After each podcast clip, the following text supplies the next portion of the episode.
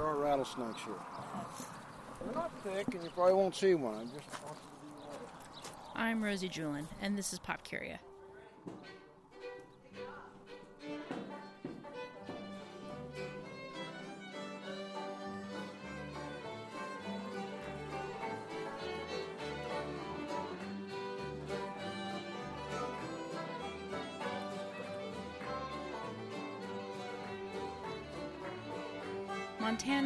Those places that matches your imagination.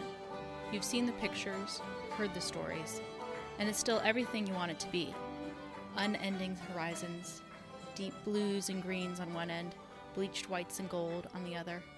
So much sky. I loved Montana. It touched the part of my heart that is just a little bit wild. This episode, we're focused on more of a lifestyle and culture than any one town. I drove all over Montana, to the top northwest corner near the mountains of Glacier National Park and the Canadian border, to a ghost town in the southwest corner near the Idaho and Wyoming borders, and as far east as Miles City, about an hour out from North Dakota. I was based in Billings, Montana's largest city, with just over 100,000 people, where I did one interview. My next closest interview was an hour away. The rest fell somewhere from two to six hours away. I spent a lot of time in the car. And as a result, I saw how the landscape went from an unending horizon to fuzzy bluish peaks in the distance to snow capped mountains towering overhead. Around here, an hour drive is close. I overheard a conversation in the library in Roundup where some guy had just run an errand that was three and a half hours away, one way. As you drive around, the train is often your only companion. There would be an occasional dirt driveway leading off into the distance, but you don't actually see a house. You drive through little communities with only a couple hundred people. There, Main Street consists of a grain elevator next to the railroad tracks, a handful of buildings, a church, a school, maybe a bar. Western Montana is where most of the tourists go, where most Montanans live. Bunny Miller lives in eastern Montana, in Miles City, where she's the curator at the Range Riders Museum. Miles City prides itself on being an old, rough and tumble Wild West kind of place. It was a major hub during the old cattle drives. Main Street still has more saloons than churches. Miles City was one of the larger communities I passed through, with about 8,400 people. Here's Bunny. Yeah, I think Montana is really two states. You have the western part and the eastern part because of the fact that um, if you're a tourist, and you're going to go to the state, you want to see the waterfalls and the mountains and all, and the wildlife that's up there. And then you come down here and you drive forever and ever and ever. And but there's beauty in the yellows and the tans as well as there is in the dark greens of the western state. The state's geography is rural, parceled out after the Homestead Act. But many Montanans' lived experience is a little different. Ed Kemmick, a former reporter and editor for the Billings Gazette, shares his experience. Yeah, well, I think I think really the greatest single misconception is is that Montanans are rural. I mean, am, I'm something of a city slicker myself. I mean, I live I live in Montana, so if you told that to 90% of the people in America, they would think that I live in a cabin, you know, on a mountaintop or something, or I live on a farm. The truth is, I live in a loft apartment that used to be a meat warehouse, uh, 50 feet from the railroad tracks in the middle of the biggest city in Montana. I'm guessing that more than a large majority of Montanans actually live in urban settings. I mean, they're they're not big cities by anybody else's standards. You know, if if a town has forty thousand people, that's probably considered a, a township back east. But out here, it's it's urban. You know, and that's where that's where most people live in Montana. There aren't that many farmers and ranchers left. So, first, I want to acknowledge that we are not exploring what most Montanans experience this episode. We are exploring what it's like to live in those small communities that feel a bit untouched, where you can still imagine what life was like when it was the Wild West. It's a highly romanticized idea, yes, but our collective memory of the West is so wrapped up in the way we see ourselves as Americans, as independent, making our own way. You know the stories. Edith Sloan lives in Roundup, an old coal mining town in central Montana, along with about 1,800 other people. She studies her town's local history and will share one of these stories. Uh, the maiden would be a very beautiful young woman she would know how to ride her horses, and she would be daring and courageous and independent. And in would ride the white hatted cowboy on his white stallion, and he would reach down, pick her up, and they would ride off into the sunset together, everlastingly happy was the you didn't find that. well, you know, there are clo- there are stories that are somewhat like that, but but not quite. Reality kind of bumps up against some of that. You know, it's the West is so much a product of myth that it's really hard to separate out what was true and what is true from what wasn't and what is still not true. You know, there's there's this idea that these rugged individualists built the West, and they, to some extent, they did, but they had a lot of help from their neighbors and the government. But I think there is, partly because of the myth, you know, a different mindset out here. I mean, it's easier to believe that you are kind of a freestanding human being when you live out here, especially if you live out in the sparsely populated parts of the state, because you know you're just surrounded by immensity and emptiness and unbelievable beauty. This myth has been recreated in films, books, and perhaps now with this podcast. But they notice. One rancher told me that if you watch westerns made in the 60s and 70s, you won't see any tall grass because the land had been overgrazed. When the cowboys were actually moving their cattle through Montana, the grass would have been much higher. And then there's this. How often have we seen this in movies? you never ride a horse in a gallop through a group of cattle. That's just a no no. Used to hate to go to westerns with my grandpa because he was always critiquing everything. You can't shoot somebody that far away with a pistol. You know, a lot of it is depicted very well, and just, you know, some of those types of things, you're like, oh my goodness, I'd have got a whipping if I'd have done that. We picture a cowboy on a horse out with his cattle. These days, a lot of the ranching is actually done on a four wheeler, but you'll never hear about that. And although Montana was big grazing land for cattle, it also used to be great sheep country. So, my million dollar question why do we only know about the cows? How, how exciting are sheep? I mean, I mean, they really that more exciting. Well, they get in. They get into um, what do you call those? Where they run, run, run, run stampedes.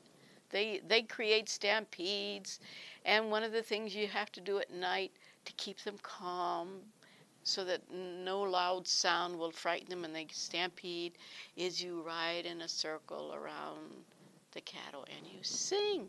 You sing to them. There's a lot of nostalgia wrapped up in what ranching and cowboying used to be like. But here's what hasn't changed it's hard work and unending. There's always something that needs to get done. Is the fact that they work their tails off. The people that gr- uh, grow up on ranches here do not have an easy life. And you don't get to go riding off into the sunset with your white hat and have that be the happiest point everything that's done, they do on their ranch. And of course, farm and ranch kids, they don't know what an eight hour day is. If you got work to do, you work. You know, if you're in the middle of haying, and you might work till the middle of the night sometimes, or harvesting. It's not like that all the time. I mean, you got harvesting, calving season, because those cows don't know it's dark and it's cold and they shouldn't be calving. You got to be out there checking them, and so you ranching You might some days you might work eight hours, and some days you might work twenty. Just depends on what's going on, what breaks. Equipment always breaks. That's why I'm so greasy. I was working on a baler.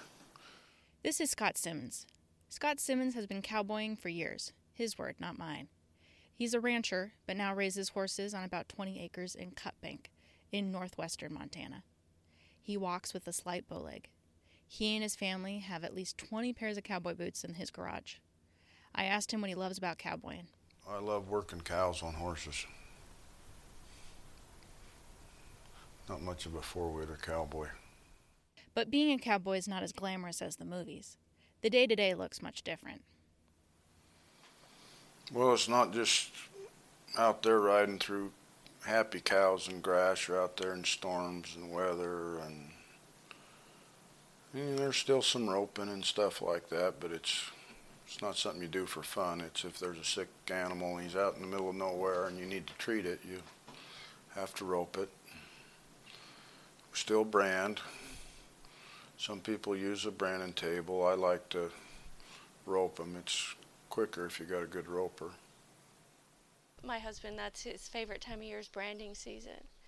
And they all ride horses every day and they rope them and drag the calves. They don't use calf tables. Just like to do it with the open, you know, the fire, branding fire. You know, so many things that we do today, you know, the the new automation ways of like farming and things, you know. But with branding season, they just like to slow it down and keep it Western, keep it back to the roots. That's Candy Murinen.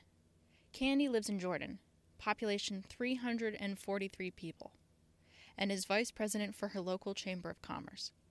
Candy and her husband run a few businesses in and around Jordan, including their family ranch. Jordan is about an hour and a half from Miles City and close to three hours from Billings, and there is just not much of anything in between.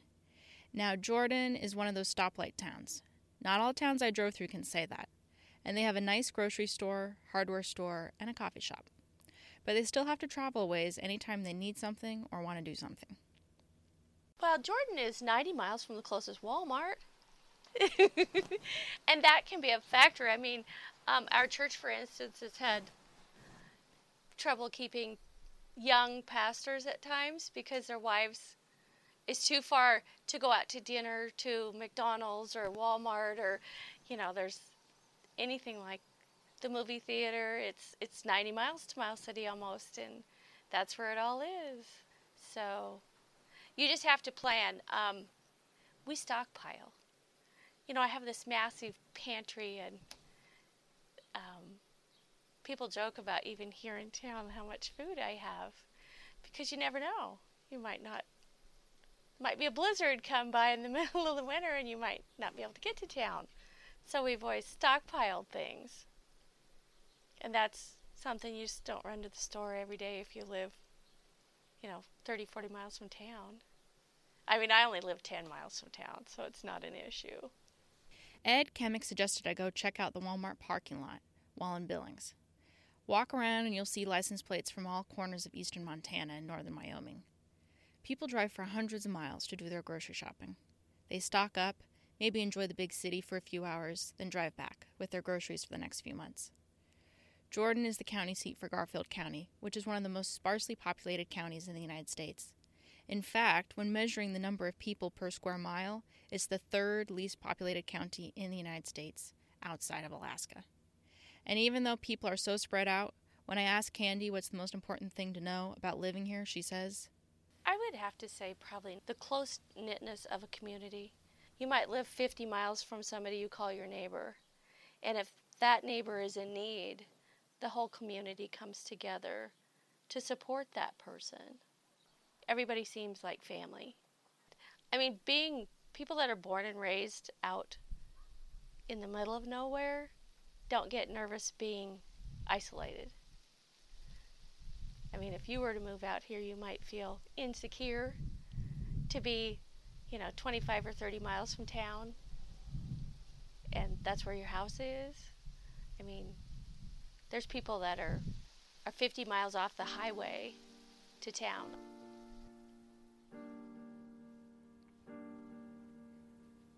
Ranching has changed quite a bit over the years. The technology they use has gotten much more advanced and much more expensive. And as business owners, it's not easy to make a profit after the cost of the initial personal investment. By the time you add up the land, the cows, the tractors, you have a lot of capital, but not a lot of cash flow. And the new technology's faster pace has changed the pace of ranching. Remember how Candy said one of the few times the community was able to get together was during branding season? It's harder and harder to make a living because of the cost of equipment versus the payout in the with the product. Um, like wheat, right now a bushel of wheat is bringing about what it was 30 or 40 years ago, but the machinery is 40 or 50 times higher. So, in order to try to make a living, you know, instead of slow it down on Sundays, a lot of them are still, you know, they work seven days a week, daylight till dark, and it's make ends meet.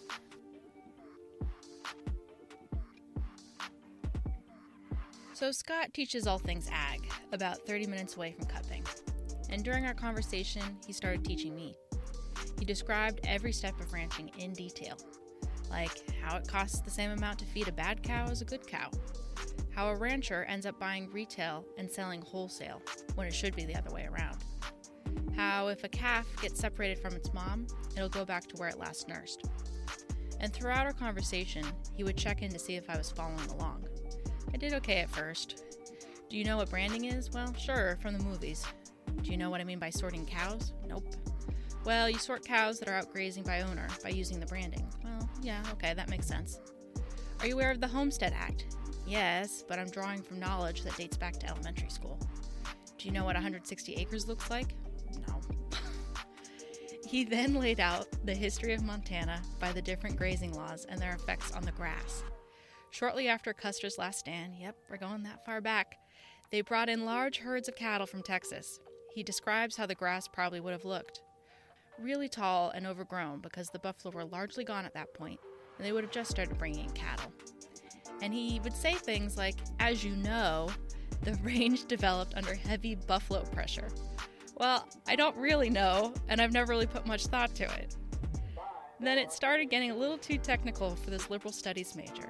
The rule of thumb when grazing is you take half and leave half on the biomass. What is a biomass? The different types of plants to get nitrogen back into the soil, different ways to build up moisture in the soil, the history of how they first used to summer fallow, then chem fallow, and now they're doing this thing called CRP. As this train of thought went on, I must have had a blank look on my face because he said, Yeah, I'm talking about CRP and all this stuff, and you probably have no idea what I'm talking about. I'm a city girl. This, uh, this might be the smallest community I've ever been to, I will be honest. Really? Yeah. It's got everything you need. I. I went to Cutbank before I went to Jordan. Jordan is now the smallest place I've ever been. So we went for a drive. And there aren't near as many farmers as there used to be, but ag business and the related industries is huge. It's I've heard anywhere from 11 to 25 percent of the jobs are involved in agriculture one way or the other, and there's less than 2 percent that are actually on the land anymore. But it's gotten so big, and you need, for example, we were talking about the Homestead Act of 1909. They figured 50 cows would raise a family. Now it's at least 300. And equipment's gotten bigger, and that's one one reason rural Montana is falling apart. Is all these ranchers used to have, you know, they put up little bales of hay and they fed little bales of hay, and they did all their work a horseback, and they didn't have big tractors, and they needed help for a 300 cow outfit. Now 300 cow outfit's just going to be just going to be the family, mostly dad. Okay, this is CRP. So what they do is they pay you not to farm. But you have to get they come out and check it and make sure it's healthy and it's weed free. So we have we have some wheat grasses out there and alfalfa, brome grass out there, Probably some crested wheat grass. And at first they wouldn't let you do anything unless there was a drought or an emergency. But now you can hay it one in five years, which keeps the coarse wolfy plants down and we get some new growth. I think it ought to be more like every other year. Or graze it, responsibly graze it. But none of these are native species, you know.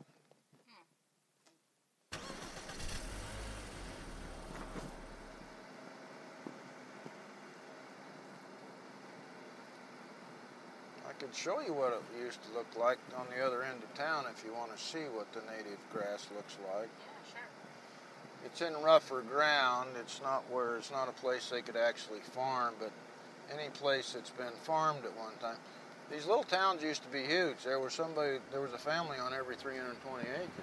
Little towns like Cutbank, Jordan, and Roundup are all over Montana, including some of the most remote parts of the state.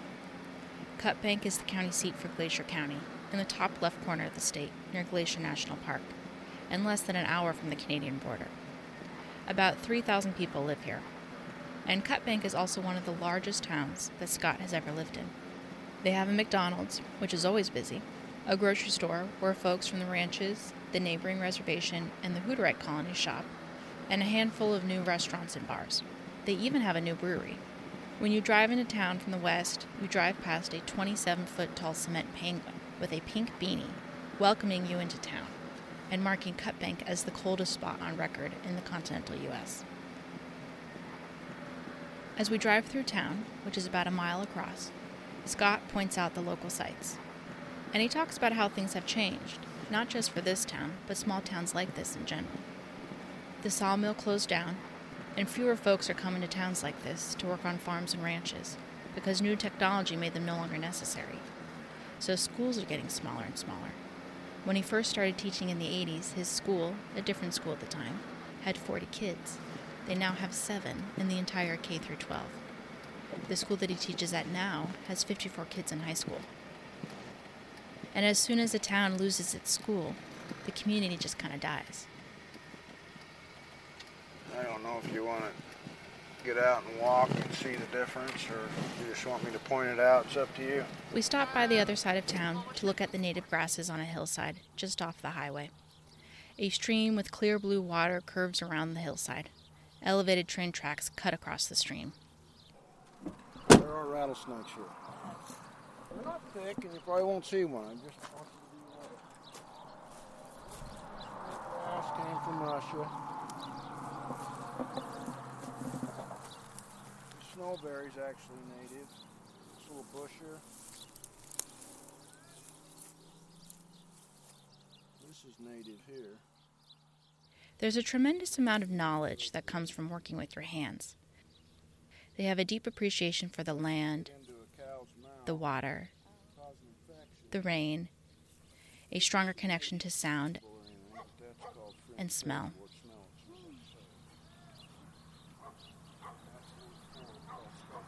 it's You know what a forb is? Forb is a small flowering plant. So that's called scarlet globemallow. It's kind of pretty. in the spring. They appreciate all that comes with it the mice, the birds, even the snakes.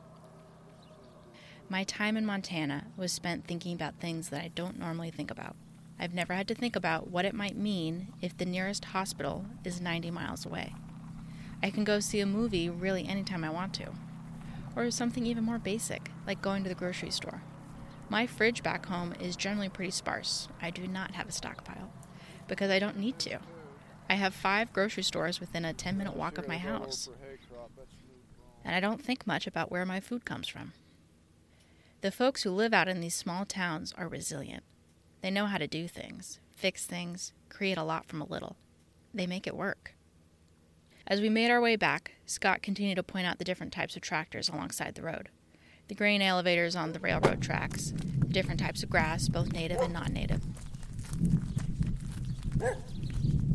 At this point, I was feeling just so out of my element. My brain felt like it had stopped working. I was drawing a blank on questions. These are yearlings. Then he showed me his horses. Come in and say hi. They'll love you to death.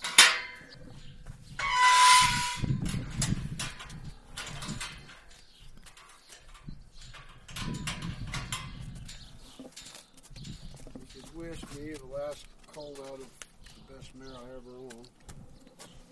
The yearlings came right over to nibble on the microphone, ready for their big debut. Of course, that's the. The little one? Yeah, What would you call that?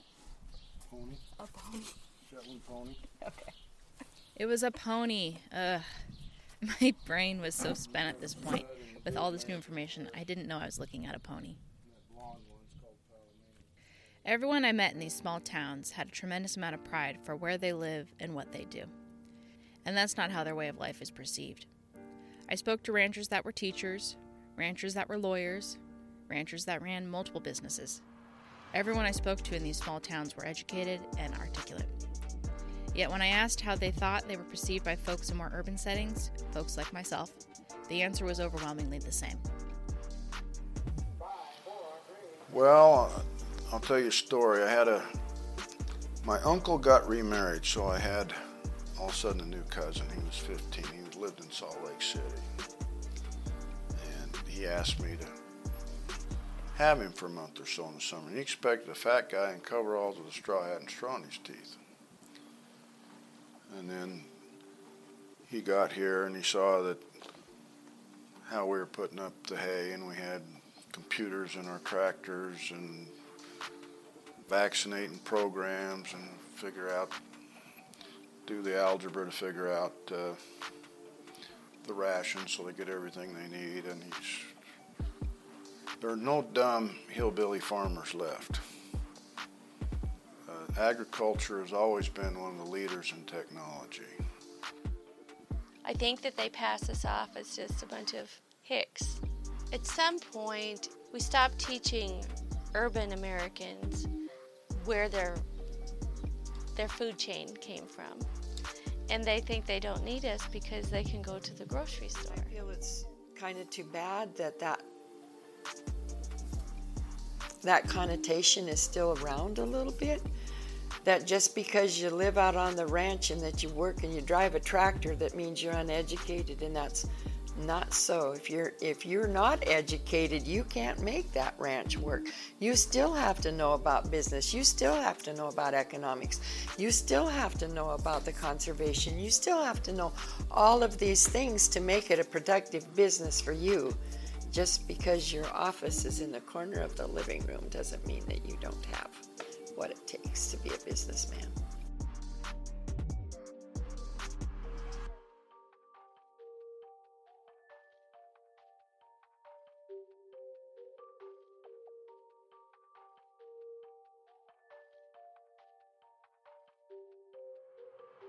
Thank you for listening to this episode of Pop Curia. As always, if you have questions or comments, please reach out through Instagram or our website. We want to hear from you. And if you're thinking of starting your own podcast, I have a starter pack of five interview tips for you. Learn how to ask great questions like, why do we only know about the cows? And what would you call that? Check it out at popcuria.info slash five interview tips.